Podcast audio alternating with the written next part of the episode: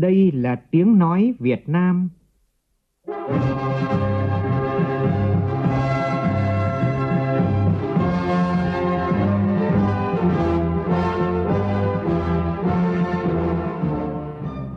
là tiếng nói Việt Nam, phát thanh từ Hà Nội, thủ đô nước Cộng hòa xã hội chủ nghĩa Việt Nam.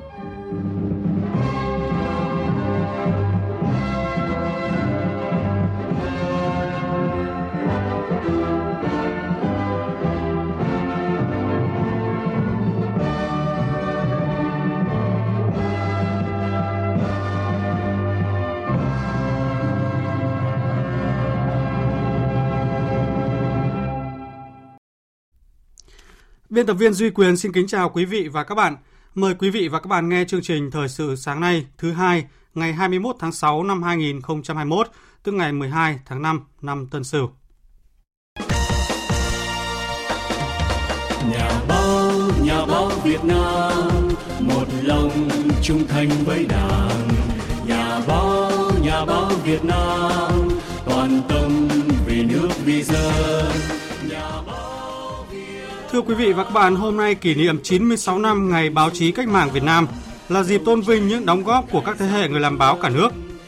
Trong lời chúc mừng gửi tới toàn thể các thế hệ những người làm báo cả nước, Chủ tịch nước Nguyễn Xuân Phúc biểu dương những nhà báo không ngại gian khó, tham gia tích cực vào công tác phòng chống dịch COVID-19 thời gian qua.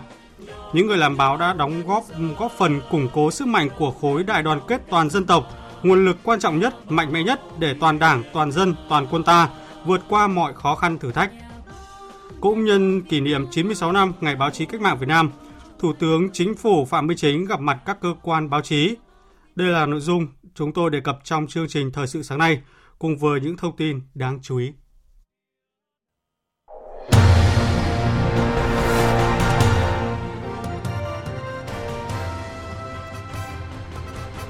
Quỹ vaccine phòng COVID-19 đã tiếp nhận gần 5.780 tỷ đồng. Dự kiến từ tháng 7 tới, mỗi tuần sẽ có 1 triệu liều vaccine AstraZeneca về Việt Nam. Nhiều điểm khai thác vàng trái phép tại huyện Nam Đông, tỉnh Thừa Thiên Huế hoạt động trở lại, có nguy cơ tàn phá núi rừng gây mất an ninh trật tự, tác động xấu đến môi trường ở địa phương. Khoảng 33 triệu cử tri Pháp không đi bỏ phiếu bầu cử cấp vùng và tỉnh.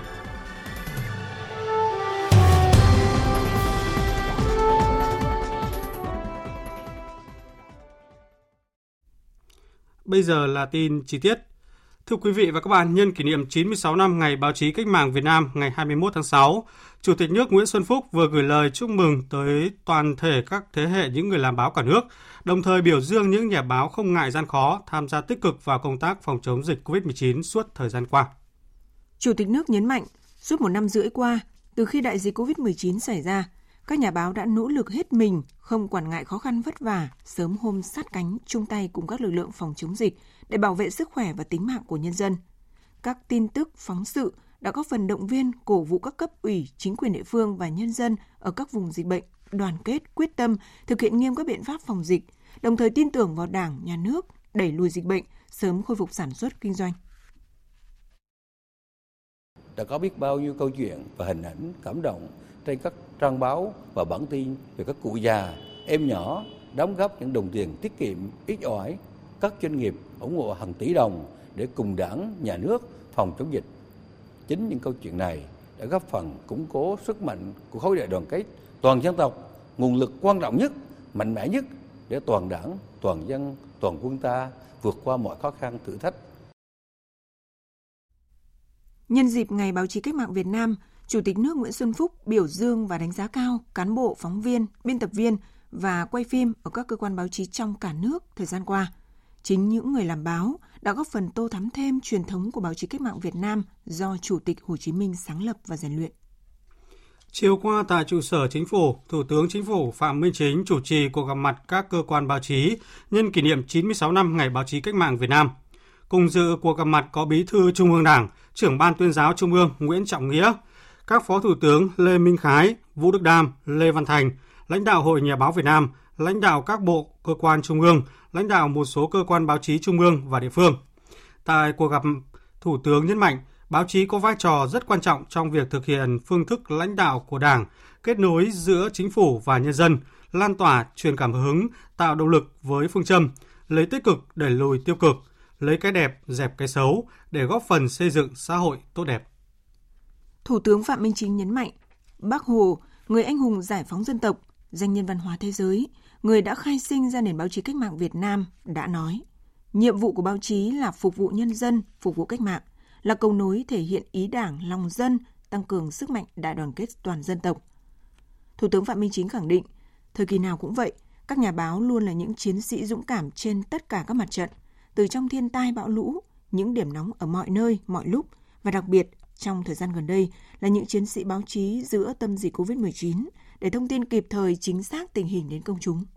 Báo chí cách mạng Việt Nam đã góp phần quan trọng để đất nước ta có được cơ đồ, tiềm lực và vị thế uy tín như ngày nay. Các nhà báo là chiến sĩ với ngòi bút trí tuệ sắc bén là truyền tải chủ trương định hướng của Đảng, chính sách pháp luật của nhà nước tới công chúng một cách chính xác, kịp thời và hiệu quả. Trong thời gian vừa qua, báo chí cách mạng Việt Nam đã và đang làm rất tốt vai trò này. Tôi thật sự cảm phục về trí tuệ, tinh thần làm việc của các nhà báo của nền báo chí cách mạng Việt Nam chúng ta. Trong mỗi tác phẩm đều thể hiện niềm tin với Đảng, với nhà nước, sự say mê nghề nghiệp, sự chuyên nghiệp, sự khát vọng cống hiến, xây dựng đất nước, phụng sự nhân dân. Thủ tướng Chính phủ Phạm Minh Chính nhấn mạnh, sứ mệnh của những người làm báo đầy ý nghĩa, tự hào, vẻ vang, nhưng cũng vô cùng gian nan và vất vả. Chính phủ luôn đánh giá cao, lắng nghe, thấu hiểu, chia sẻ với báo chí, mong muốn nhận được sự ủng hộ góp ý của các nhà báo để xây dựng chính phủ liêm chính, hành động quyết liệt, hiệu quả, hiểu dân và gần dân, tất cả vì lợi ích của quốc gia, dân tộc, lợi ích của nhân dân. Báo chí sẽ là cầu nối truyền cảm hứng, tạo niềm tin để nhân dân hiểu về tư tưởng, tâm nhìn chiến lược, hành động của chính phủ. Thưa quý vị, do diễn biến phức tạp của dịch bệnh COVID-19, lần đầu tiên lễ tổng kết và trao giải báo chí quốc gia lần thứ 15 năm 2020 sẽ không tiến hành đúng vào ngày 21 tháng 6, mà sẽ được tổ chức trọng thể vào dịp đại hội lần thứ 11 Hội Nhà báo Việt Nam. Mặc dù vậy, những người làm báo và công chúng cả nước vẫn theo dõi sát quá trình chấm giải để tôn vinh những các tác phẩm báo chí xuất sắc trong năm qua. Ghi nhận của phóng viên Lại Hoa. Sau khi đoạt giải đặc biệt tại Giải báo chí toàn quốc về xây dựng Đảng, giải Búa Liềm Vàng năm ngoái, tác phẩm Việt Nam thời đại Hồ Chí Minh, biên niên sử truyền hình của nhóm tác giả hãng phim tài liệu và điện ảnh báo Nhân dân tiếp tục đoạt giải đặc biệt Giải báo chí quốc gia. Ngoài giải đặc biệt có 9 giải A, 25 giải B, 45 giải C và 32 giải khuyến khích – theo ông Hồ Quang Lợi, Phó Chủ tịch Thường trực Hội Nhà báo Việt Nam, các tác phẩm đoạt giải đã phản ánh kịp thời, đậm nét các sự kiện chính trị lớn của đất nước trong năm 2020. Các tác phẩm tham gia giải lần này đã bám sát vào cái thực tiễn của đất nước trong một cái năm hết sức là đặc biệt các tác phẩm báo chí năm nay đã phản ánh một cách kịp thời, sống động, thể hiện cái tinh thần trách nhiệm rất là cao của giới báo chí đối với những việc trọng đại, những việc trọng tâm trọng điểm của đất nước. Ở nơi nào khó khăn thì đều có các nhà báo của chúng ta có mặt. Đáng chú ý, nhiều vấn đề nóng bỏng được đề cập sâu sắc như khắc phục thiên tai bão lũ ở miền Trung, công tác đấu tranh phòng chống tham nhũng, lãng phí. Đặc biệt có nhiều tác phẩm báo chí đã nêu những vấn đề kinh tế, xã hội bị ảnh hưởng bởi đại dịch COVID-19 diễn biến phức tạp và tác động sâu sắc chưa từng có tới mọi mặt đời sống của nhân dân. Ông Lê Quốc Trung, thành viên ban giám khảo, đánh giá. Báo chí đã vào trận rất là kịp thời và phản ánh tinh thần chống dịch của toàn dân ở khắp tất cả các nơi. Có những cái tác phẩm tôi cho rằng là phản ánh rất là tốt khá là sâu nêu được cái tình trạng dịch bệnh nó diễn ra. Có rất nhiều những cái bài anh em phóng viên phải lăn lộn vào những cái khu vực nguy hiểm ấy để mà phản ánh. Thì đấy là một cái điều rất là tốt. Đẩy lùi Covid-19, bảo vệ mình là bảo vệ cộng đồng.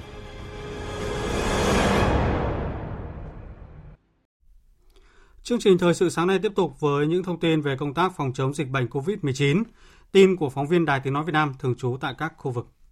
Phóng viên Thiên Lý và Trịnh Giang thường trú tại thành phố Hồ Chí Minh đưa tin, từ hôm nay toàn thành phố Thuận An và thị xã Tân Uyên, tỉnh Bình Dương sẽ áp dụng thực hiện giãn cách xã hội theo chỉ thị 16 của Thủ tướng Chính phủ sau khi phát hiện nhiều ca mắc COVID-19. Tại thành phố Hồ Chí Minh, hôm qua lực lượng y bác sĩ thành phố tiến hành tiêm vaccine phòng COVID-19 cho gần 5.500 công nhân của khu chế xuất Tân Thuận và 3.000 công nhân của công ty may nhà bè. Đây là ngày thứ hai của chiến dịch tiêm vaccine phòng COVID-19 tại thành phố Hồ Chí Minh. Còn tại miền Trung, phóng viên Thanh Hà đưa tin, hôm nay Công an thành phố Đà Nẵng phối hợp với các ngành địa phương tổ chức lại hoạt động của trạm kiểm soát phòng chống dịch COVID-19 tại các cửa ngõ ra vào thành phố. Ủy ban nhân dân thành phố Đà Nẵng cũng đã quyết định tiến hành xét nghiệm định kỳ 7 ngày một lần cho nhóm đối tượng là người lao động tại các khu công nghiệp, cơ sở sản xuất. Trong diễn biến tích cực, từ hôm nay tỉnh Bắc Ninh điều chỉnh áp dụng biện pháp cách ly xã hội để phòng chống dịch COVID-19 theo chỉ thị số 16 sang giãn cách xã hội theo chỉ thị số 15 của Thủ tướng Chính phủ đối với các phường Tiền An, Hòa Long, Vạn An và Phong Khê của thành phố Bắc Ninh. Tại Nghệ An thì địa phương đang nỗ lực khống chế dịch trong 3 đến 4 ngày tới. Tin của phóng viên Sĩ Đức. Tiếp tục chiến dịch test nhanh trên địa bàn thành phố Vinh, đêm ngày 20 tháng 6, hàng trăm cán bộ y tế tiếp tục tham gia lấy mẫu cho người dân ở 25 xã phường của thành phố Vinh. Mục tiêu Nghệ An đặt ra trong chiến dịch này là thực hiện test nhanh khoảng 100.000 mẫu.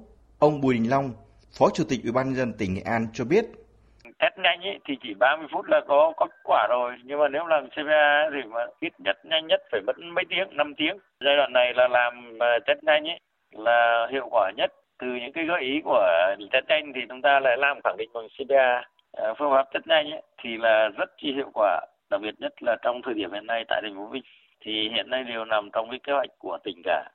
Cùng với việc giả soát lấy mẫu xét nghiệm trong cộng đồng, tỉnh Nghệ An cũng đang thực hiện chiến dịch phun tiêu độc khử trùng trên diện rộng toàn thành phố Vinh. Tối qua, tỉnh Lai Châu tiếp tục tiếp nhận gần 600 công nhân đang lao động lưu trú tại vùng dịch Bắc Giang trở về. Sau khi về địa phương, các công dân này đều được khám sàng lọc, phân loại quản lý, cách ly y tế theo quy định. Tin của phóng viên Khắc Kiên, thường trú tại khu vực Tây Bắc. Để đảm bảo an toàn công tác phòng chống dịch bệnh COVID-19, các công dân về đợt này được tỉnh Bắc Giang bố trí phương tiện và cán bộ y tế đưa về địa phương. Quá trình di chuyển, các công dân được bố trí chỗ ngồi giãn cách và chạy thẳng về tỉnh Lai Châu. Tỉnh Lai Châu chịu trách nhiệm chi trả phí hợp đồng phương tiện. Những người trở về sẽ tiếp tục thực hiện việc cách ly theo quy định. Theo thống kê, tỉnh Lai Châu có gần 1.600 người đang làm việc, lưu trú tại tỉnh Bắc Giang.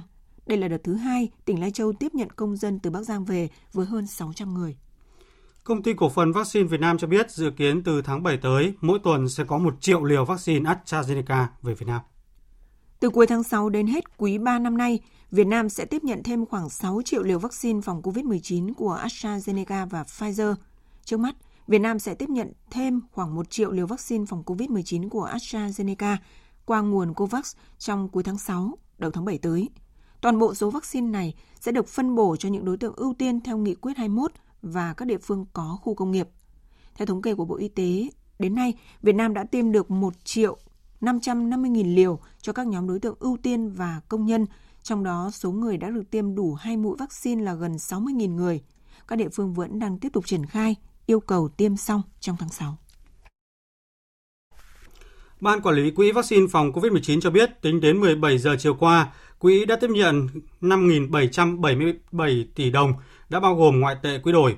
Số tiền đã chuyển vào quỹ do hơn 320.000 tổ chức cá nhân tham gia đóng góp.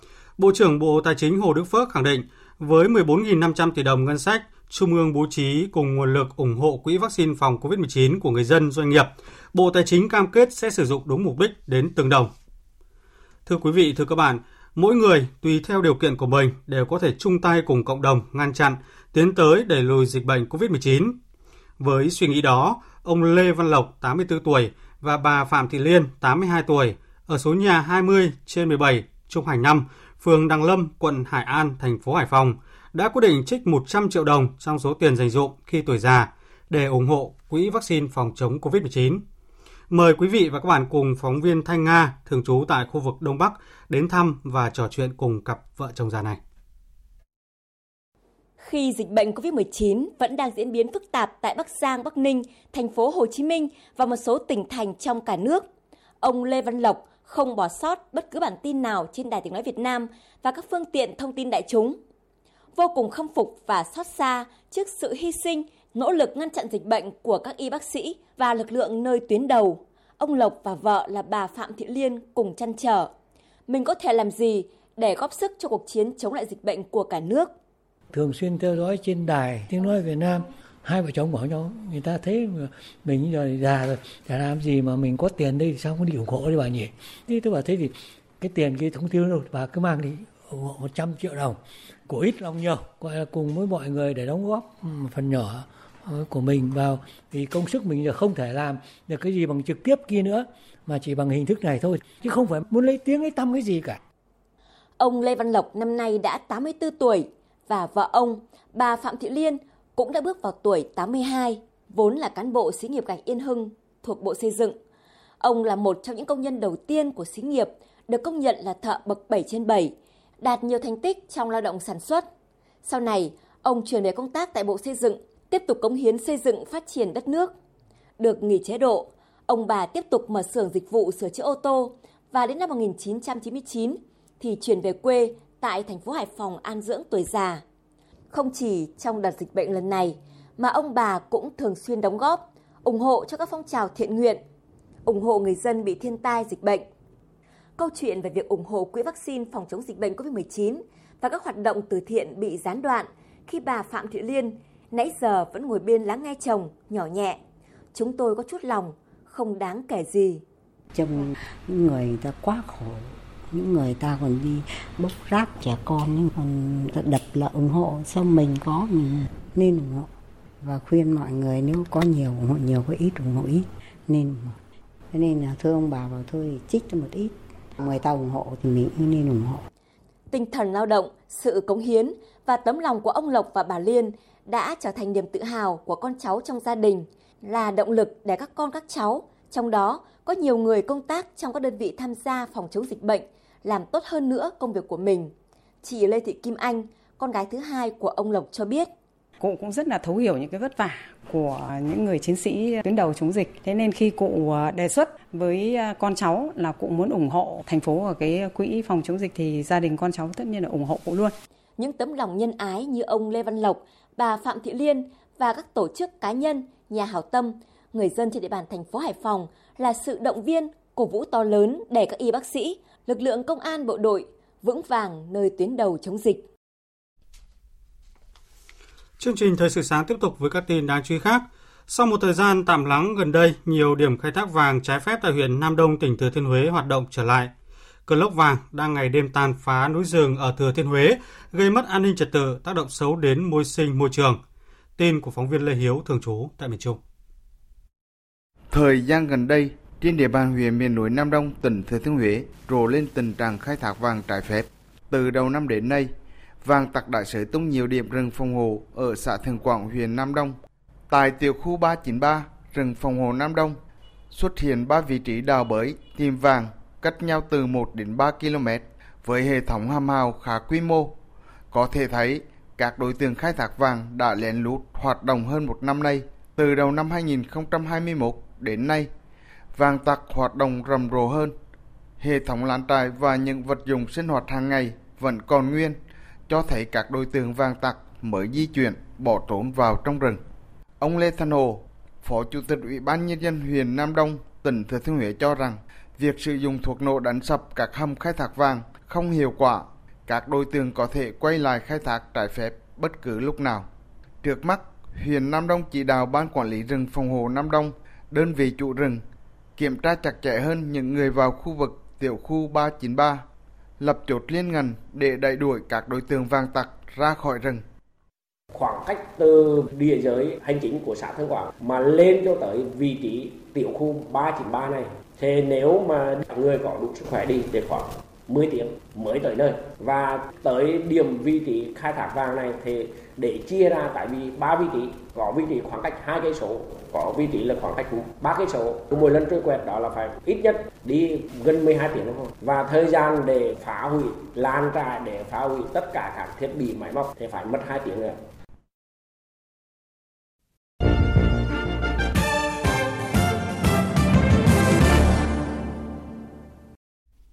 Chương trình thời sự sáng nay tiếp tục với phần tin thế giới.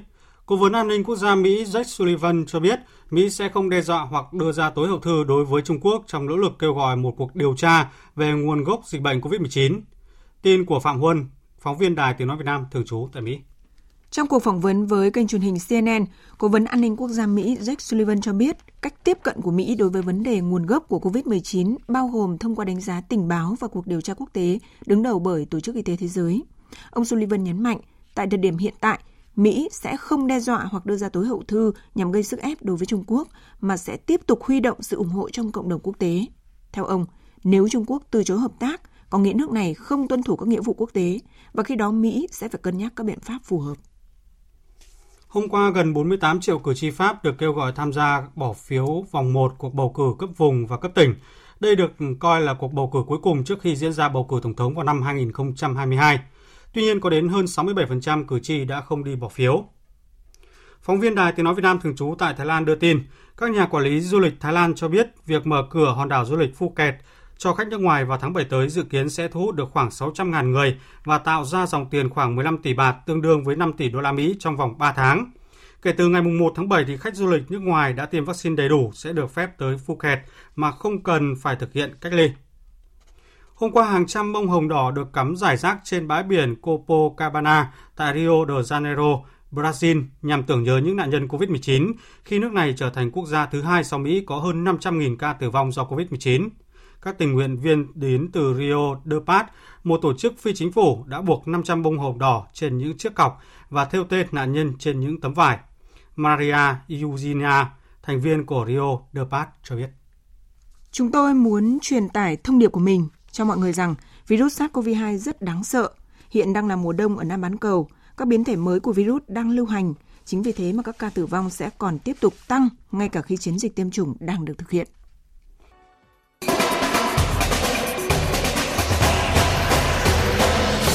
Euro 2020, sàn diễn đỉnh cao của bóng đá châu Âu. Đêm qua và dạng sáng nay đã diễn ra các trận đấu của lượt trận cuối cùng tại bảng A. Trận đấu giữa đội tuyển Italia với xứ Wales kết thúc với tỷ số 1-0 nghiêng về đội chủ nhà Italia. Với trận thắng thứ ba liên tiếp, Italia giữ vững ngôi nhất bảng A, giành 9 điểm tuyệt đối sau 3 trận toàn thắng, ghi được 7 bàn và không để thủng lưới lần nào.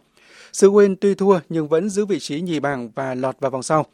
Đứng đầu bảng A, đội tuyển Italia sẽ gặp đội nhì bảng C là Ukraine hoặc Áo ở vòng 1-8. Còn xứ Wales nhì bảng A sẽ gặp đội nhì bảng B, nhiều khả năng là đội tuyển Nga hoặc Đan Mạch. Cả hai trận này diễn ra ngày 26 tháng 6.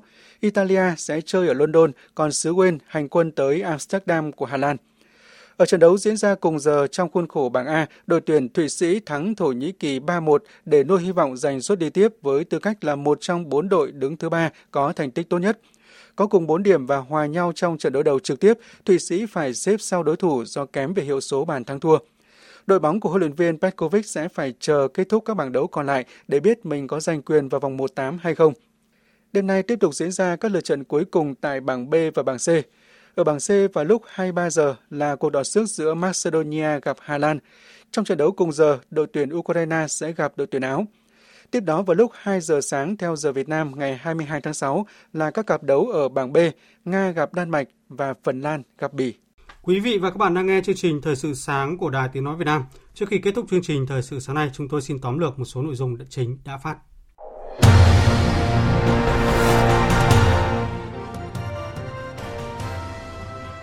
Nhân kỷ niệm 96 năm ngày báo chí cách mạng Việt Nam, Chủ tịch nước Nguyễn Xuân Phúc vừa có lời chúc mừng gửi tới toàn thể các thế hệ những người làm báo cả nước. Còn tại cuộc gặp lãnh đạo các cơ quan báo chí chiều qua tại trụ sở chính phủ, Thủ tướng Phạm Minh Chính mong muốn nhận được sự ủng hộ, góp ý của các nhà báo để xây dựng chính phủ liêm chính, hành động quyết liệt, hiệu quả, hiểu dân và gần dân, tất cả vì lợi ích quốc gia, dân tộc, lợi ích của nhân dân. Sau một thời gian tạm lắng gần đây, nhiều điểm khai thác vàng trái phép tại huyện Nam Đông, tỉnh Thừa Thiên Huế hoạt động trở lại, gây mất an, an ninh trật tự, tác động xấu đến môi sinh, môi trường. Các nhà quản lý du lịch Thái Lan hy vọng việc mở cửa hòn đảo du lịch Phuket cho khách nước ngoài vào tháng 7 tới dự kiến sẽ thu hút được khoảng 600.000 người và tạo ra dòng tiền khoảng 15 tỷ bạt tương đương với 5 tỷ đô la Mỹ trong vòng 3 tháng.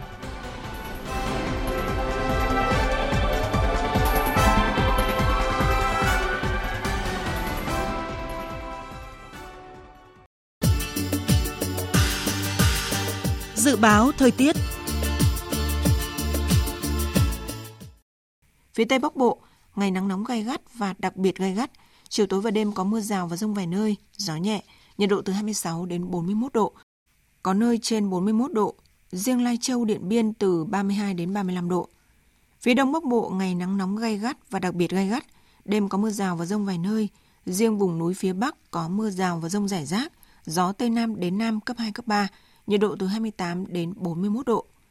Khu vực từ Thanh Hóa đến Thừa Thiên Huế, ngày nắng nóng gai gắt và đặc biệt gai gắt, đêm không mưa, gió Tây Nam cấp 2, cấp 3, nhiệt độ từ 28 đến 41 độ, có nơi trên 41 độ.